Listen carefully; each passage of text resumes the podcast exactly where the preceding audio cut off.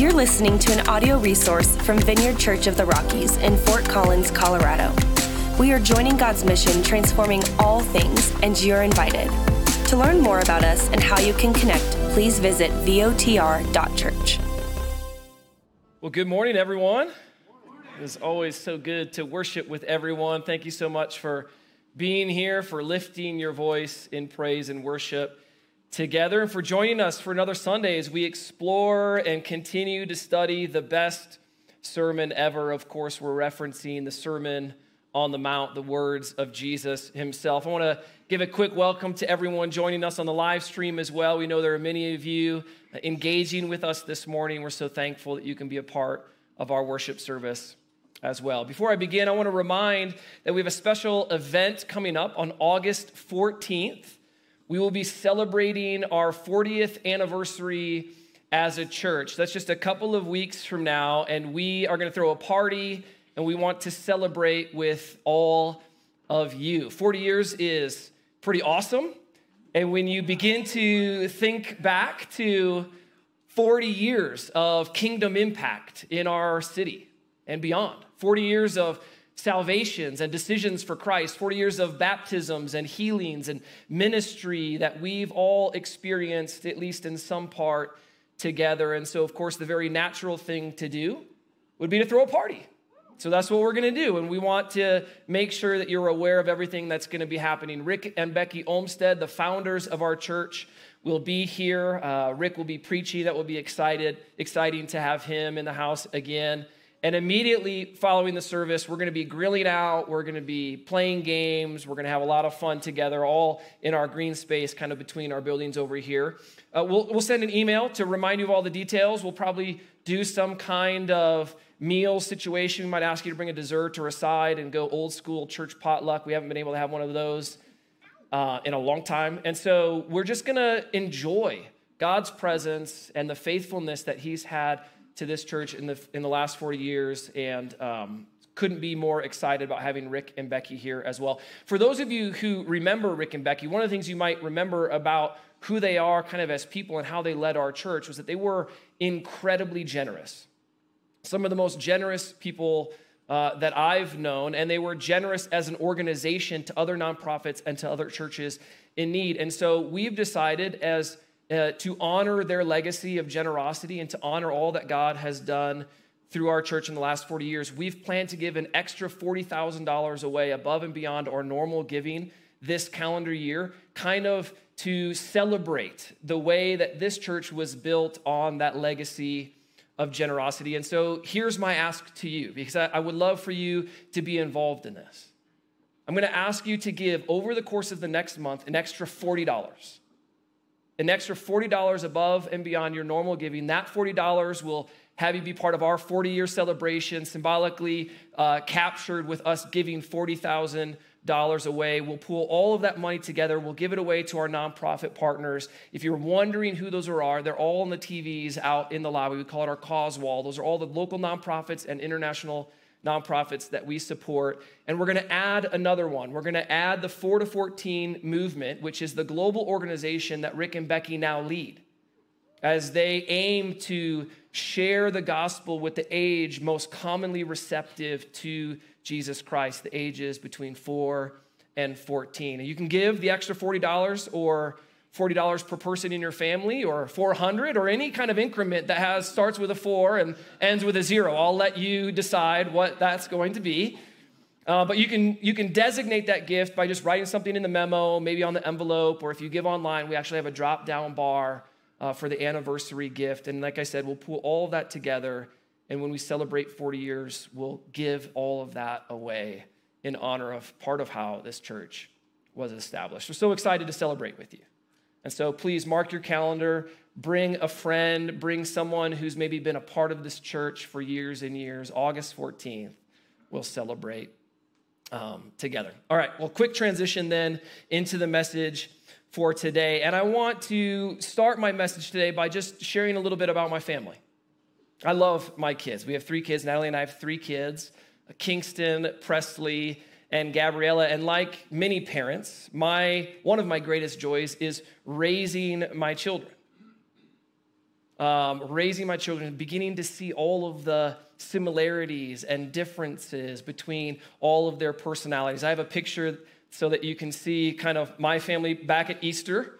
Um, that's Kingston, Presley, and little Gabriella. And I've shared stories about all of my kids. I always get permission beforehand, and I've got uh, one of them in here with us today. But today's story is not about Kingston, it's about little Gabriella, our youngest, because she has this gift.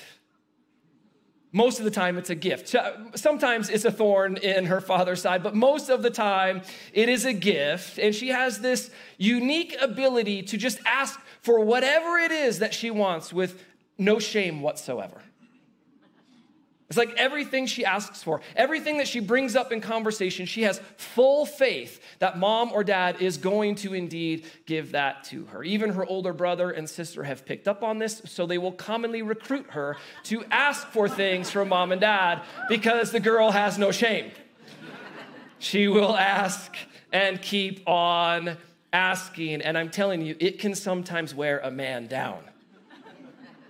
Dad, can I have this? No. Dad, can I have this? No. Dad, can I have this? No. Mom, can I have this? What did dad say? Right? And even after 75 no's in a row, that just emboldens her. She might not keep asking the same question, but you know, 75, 76, whatever the over or under was, that's when she moves to negotiation. well, it doesn't have to be a large ice cream, Dad. How about a small ice cream? Or we, we don't need to go to the movies. We can just go buy snacks and we can all just watch a movie here on the couch together. Or if not the pool, then the playground. Surely we're going to do something. Dad, if you're not going to give me that, then what are you going to give me? this is a common occurrence in the Faust house. And all of my kids have watched this, and you know, persistence is contagious. A little while ago, I overheard all of my children talking to their grandma. It always works with grandma but they put a little spin on it this time. They said, Grandma, you look great today. Can you take us to Target to go shopping? They came back with like five bags of stuff an hour later, and now it's in their heads that this is going to work. So, Grandma better be ready. But I'm telling you, little Gabby, she's got it going on.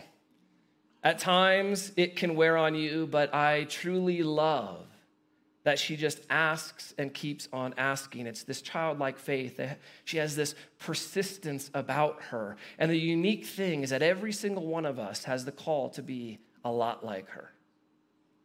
We all have this call to childlike faith and persistence, and it's something that Jesus talked about 2,000 years ago in the Sermon on the Mount. Let's read our text for this morning Matthew 7, verses 7 to 11. Keep on asking, and you will receive what you ask for. Keep on seeking, and you will find. Keep on knocking, and the door will be open to you. For everyone who asks receives, everyone who seeks finds, and to everyone who knocks, the door will be opened. You parents, if your children ask for a loaf of bread, do you give them a stone instead? Or if they ask for a fish, do you give them a snake? Of course not. So, if you sinful people know how to give good gifts to your children, how much more will your heavenly Father give good gifts to those who ask him? Now, quick note if you read the NIV or you read the ESV, which are both great translations, by the way, you might want to underline or highlight the words from verse 7 ask, seek, and knock, because your translation will simply read ask and it will be given to you, seek and you will find, knock and it will be opened. But I love the NLT because it kind of creates a dynamic interpretation of the original language. In the Greek, the words ask, seek, and knock are all present active imperatives. They're commands that elicit an ongoing process and an ongoing response from the hearers of Christ's word. In other words, they, they, they require us to ask and keep on asking, to seek and keep on seeking, to knock and keep on knocking. And Jesus says, then you will have your answer. You'll find what you're looking for, and the door will be open to you. And when you think about it in terms of this kind of ongoing, persistent, process oriented imperative, it makes a lot of sense, right? I mean, you need to apply that to all areas of life. If you want to get in shape, you need to work out and keep working out. Amen. Started a new diet. Or maybe it's starting. You have to work out and keep on working out. Right? If you want to plan for retirement, you need to invest and keep on investing. If you want to love your spouse, you need to love your spouse and keep on loving your spouse. This is how it works. Christianity and a, and a life of flourishing with Jesus was never meant to be a one and done where you try things once and then you just put everything on the shelf.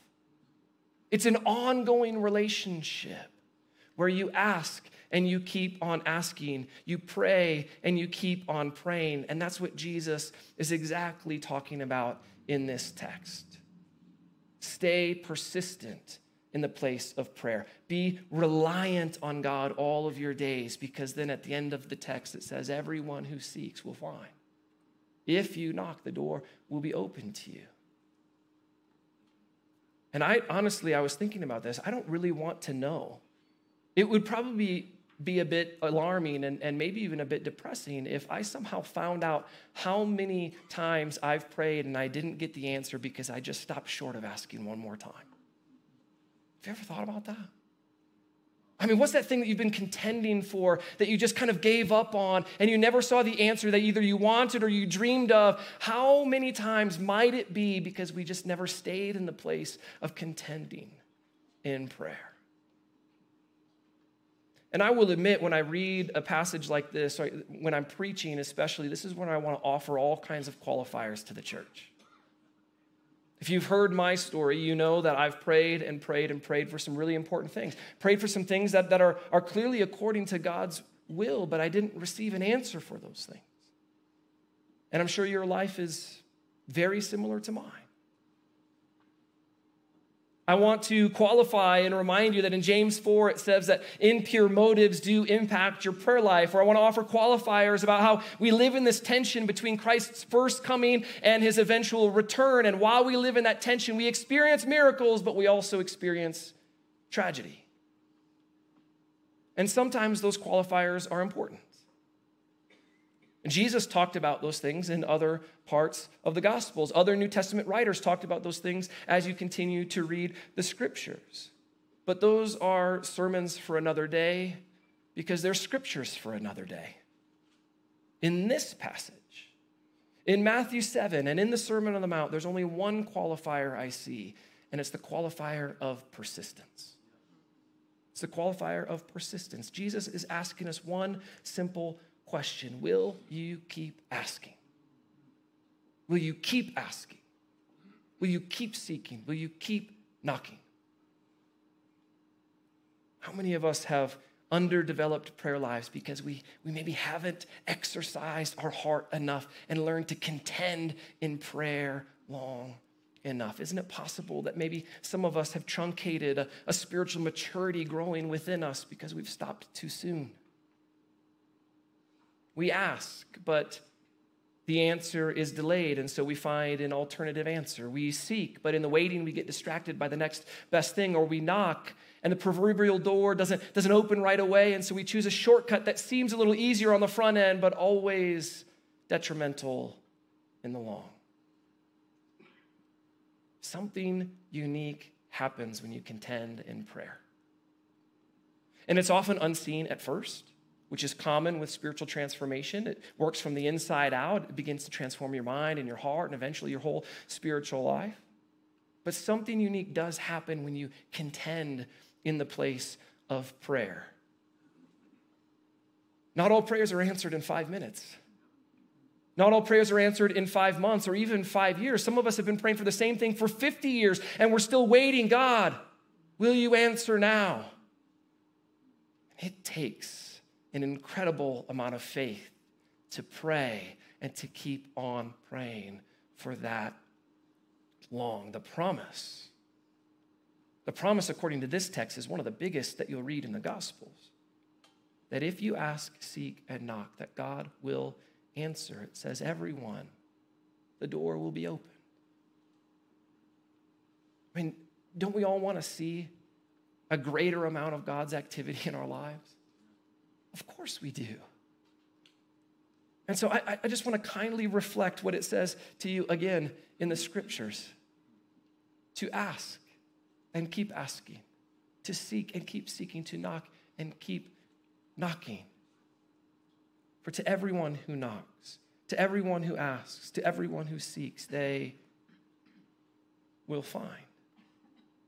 Stay persistent in the place of prayer. You know, one of the reasons we gather is so that we can be reminded of God's promises collectively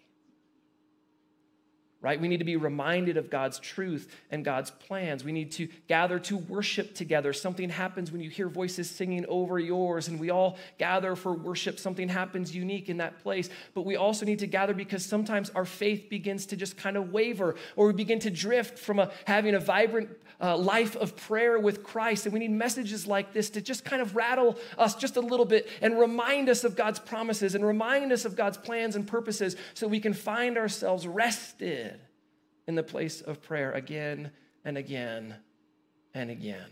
Ask, seek, and knock, and never give up in your prayer life.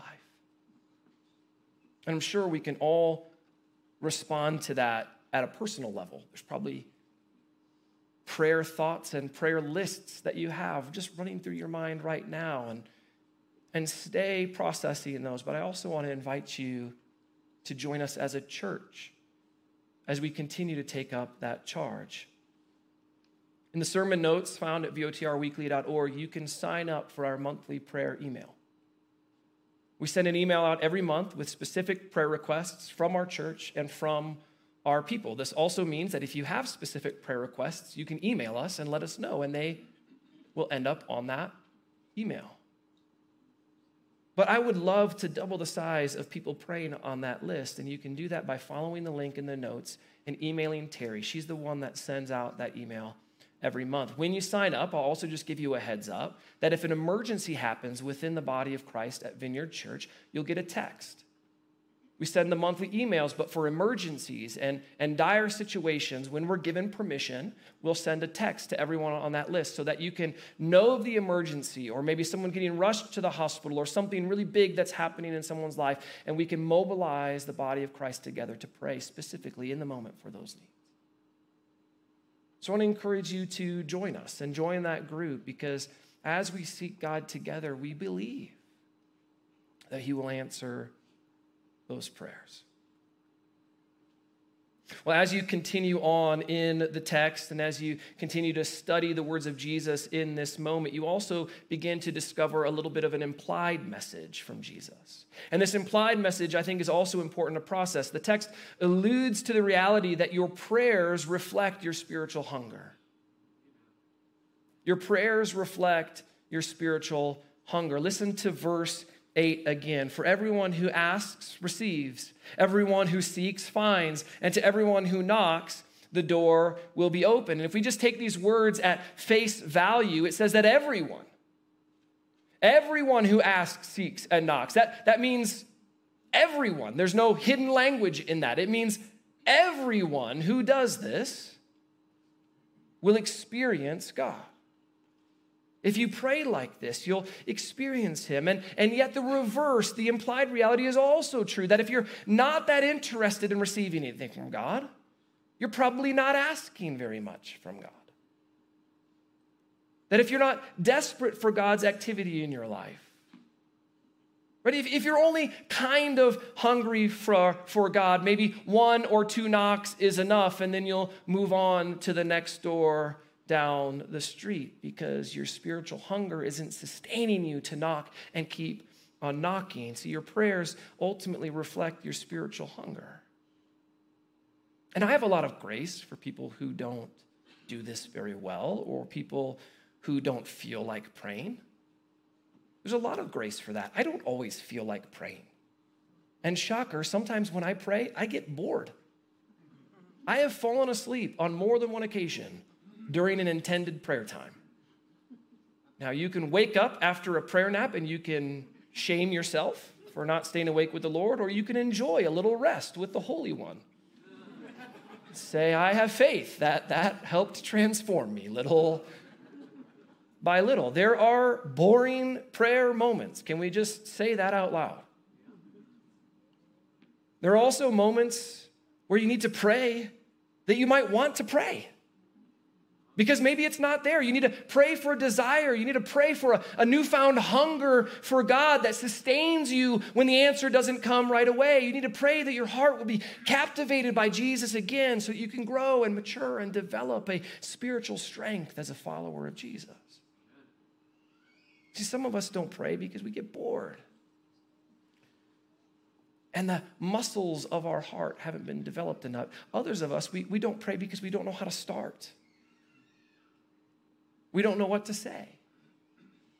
You're afraid you're going to sound weird or you're going to sound funny or, or you'll somehow do it wrong, and God will then answer your prayer and unleash all kinds of things into your life that you didn't know you were actually asking for. But I do have news for you this morning that, that praying poorly, even if that's a real thing, I'm not sure it is, praying poorly is better than not praying at all. In fact, I can pretty much guarantee that you will like the way you were praying poorly better than the way that you weren't praying before.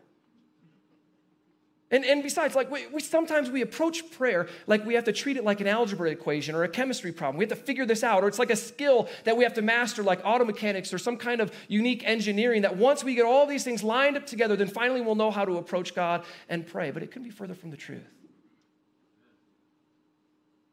I've said this many times, and as many times as we run across prayer and the calls to pray in Scripture, I'll keep saying it. If you want to learn how to pray, steal the prayers from the Bible. Steal them, memorize them, make those prayers part of your prayer life, in your mind and in your heart. Listen, they're written according to God's will because they're in God's Word. They were inspired by Him. He loves to answer these prayers, and so pray them really, really holy people, way holier than anyone on our staff, wrote these prayers. I mean, I'm telling you, one of my spiritual gifts is plagiarizing biblical prayers. I am convinced that maybe, maybe more than any other spiritual discipline, it has transformed my life with Jesus. Praying the, praying the prayers from the Bible. And when you, when you discover them. If you're just reading your scripture, you don't know where they're at. If you're reading your scripture, just circle it and begin to meditate on it. I mean, there's one in Acts 4 that I pray all the time God, would you give me and, and anoint me to preach your word with boldness? Acts 4. May we preach your word with boldness. Lord, would you extend your hand with signs and wonders, all for the glory of Jesus Christ?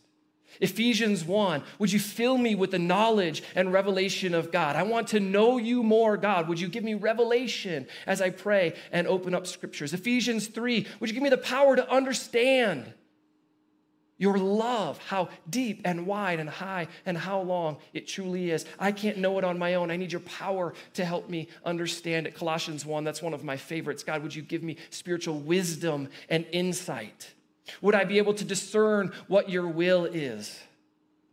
Or Philippians 1, would your love flow in me over and over again so that it flows from me to those around me? Copy these prayers. We don't have to reinvent the wheel. There are good prayers in the Bible. And if you pray these prayers over our church, God will answer them.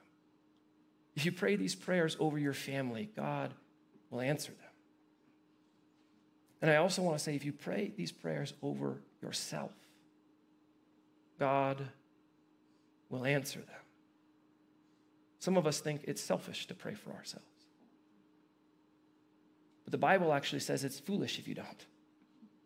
It's not selfish if you pray over yourself, it's foolish if you don't. God loves to answer a heart that cries out to Him so let your hunger grow for Him. Let your desire for these spiritual things grow and pray and keep on praying because oftentimes it's your prayer life that reflects your spiritual hunger. And now, if, if I can just take a moment, if I can take a quick aside and offer some feedback to the church. Some people call this constructive criticism. I, I have learned to call it constructive feedback. I can be a little intense sometimes. I'll say it with a smile so you know I really love you. I'd like to offer the church as a whole some feedback. Now, of course, when you offer a body feedback. It doesn't apply to everyone, it's a generalization. And so this may apply to you, it may not. But if, if you'll allow me to just speak honestly and directly for a moment, I have some staff members who were teasing me earlier because apparently when I stand on this side of the podium and I move from outside of the, the little podium, this is when I get really honest and loving at the same time. I'll let you decide if that's true over the course of time. But I have noticed that when we have ministry time together in our service, that we're not always crying out for God's power as often as we need it. Can I share that? That, it, that, it's a, that it's a very rare occurrence that our prayer team during ministry time is overwhelmed with prayer requests. Now, I say that with tenderness because I don't want to shame anyone into getting prayer. I genuinely want God's breakthrough for your life but I also share it because I have many conversations with you and I, and I know what's going on in your life and I know what's going on in all of our lives. And I know that we all have a desperate cry in our heart for breakthrough and a power encounter with Jesus Christ, yet, yet not so many of us are praying for that and asking for that and, and standing before the Lord and saying, I need you to come. And there are different seasons in our lives. Of course, there are many who gather every Sunday who are in a time of celebration it's your voices that carry us through praise and worship. It's your voices that we need to hear when we're not celebrating, but we're mourning or we're grieving. But at any given moment, let's say half of us are celebrating, I also know that many of us need Jesus in a real and significant way to break through in our life. Now, what would it look like if our needs for God's power matched our requests? What could happen? What could happen? Who could we become as individuals if every time we needed God to break through in our life, we cried out for his power? Now, I know we all have varying prayer needs, and I know that we don't always want to go back for prayer. There's a lot of different reasons why you might not go back for prayer. Right? Some of you might ask your spouse who's sitting right next to you pray for you, or, or your best friend who you came to church with. You'd rather have them pray for you. That's great. That's fine. Others feel awkward about going back sometimes. And you wonder what on earth is going to go back? What is, what's going to go on back there? If I go back for a prayer, like, are they going to do something strange? Am I going to have to jump up and down 10 times or recant some kind of weird mantra? No. They're very normal, very natural people just asking for a supernatural encounter. I can promise you that's all that's happening. And when I mention, like, this is just a real moment, right? When I offer feedback to a church, I also have to ask myself some serious questions. Like, have, have I taught to the place of God's healing power in a way that it lifts the faith of our church?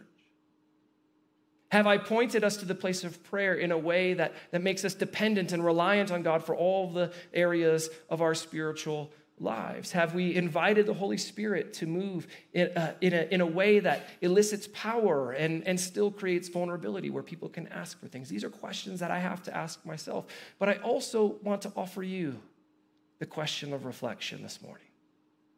Are you asking, seeking, and knocking in a way that is reflective of your needs? Some of us have marriages that are barely hanging on. Some of us have serious health conditions, or we have financial loss. We're desperate for a job, or there's a relationship that's been fractured for years and we need reconciliation. Some of us have been riddled with depression or anxiety for countless days, or we have bad habits that we've tried kicking in our own strength, but we need something beyond us to get to the next step. What would it look like if we contended in prayer until we saw transformation? Can you imagine with me what might happen in your heart and in your mind and in your life or in your family or in our city if we prayed and we kept on praying until we saw God move? There are a lot of reasons we don't pray. Mentioned a handful already this morning, but our scripture points to at least one last idea, and it's sometimes a hard one to admit, but I think it's important to look at. Some of us don't pray because we're not sure if we can trust God. And we're not sure if we can trust Him with an answer. Verse 11 seems to point that out, seems to say that, that as you learn to trust God, your prayer will increase.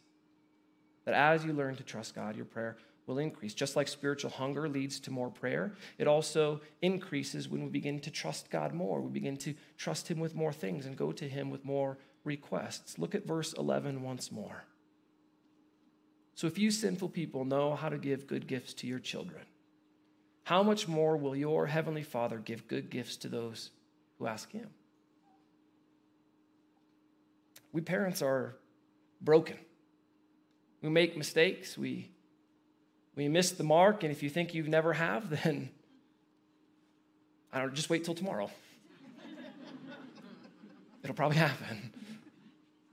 But even in our brokenness, even in our mistakes, we still know how to give good gifts to our children. And how much greater is our Father in heaven? You know, God's timing doesn't always line up with our timing. We tend to want things and we tend to want them now. It doesn't always work out that way. But the promise is that if we seek and if we ask and if we knock and we keep at it, in this ongoing process, if we stay at it and we stay seeking the Lord and all of these things, the promise is that He will answer. He will reveal. He will open the door. The question is do we trust Him when the answer doesn't come right away? Do we trust God when the answers are delayed or maybe they look different than what we had hoped for? And you know, some of us, I, have to imagine that some of us, like all we ever heard growing up was the word no. No, no, no.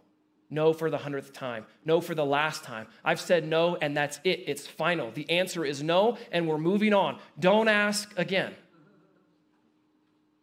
And I don't think that giving in to our kids is always appropriate. That would be odd. That would be likely destructive. But I can't help but wonder how many of us are reluctant adults when it comes to asking God.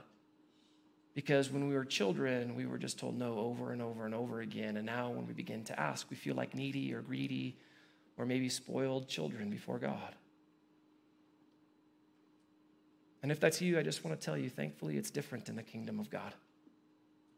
It's different in the kingdom. God's kingdom is different from the kingdoms of this world, and God's kingdom is different from the kingdom that you grew up in.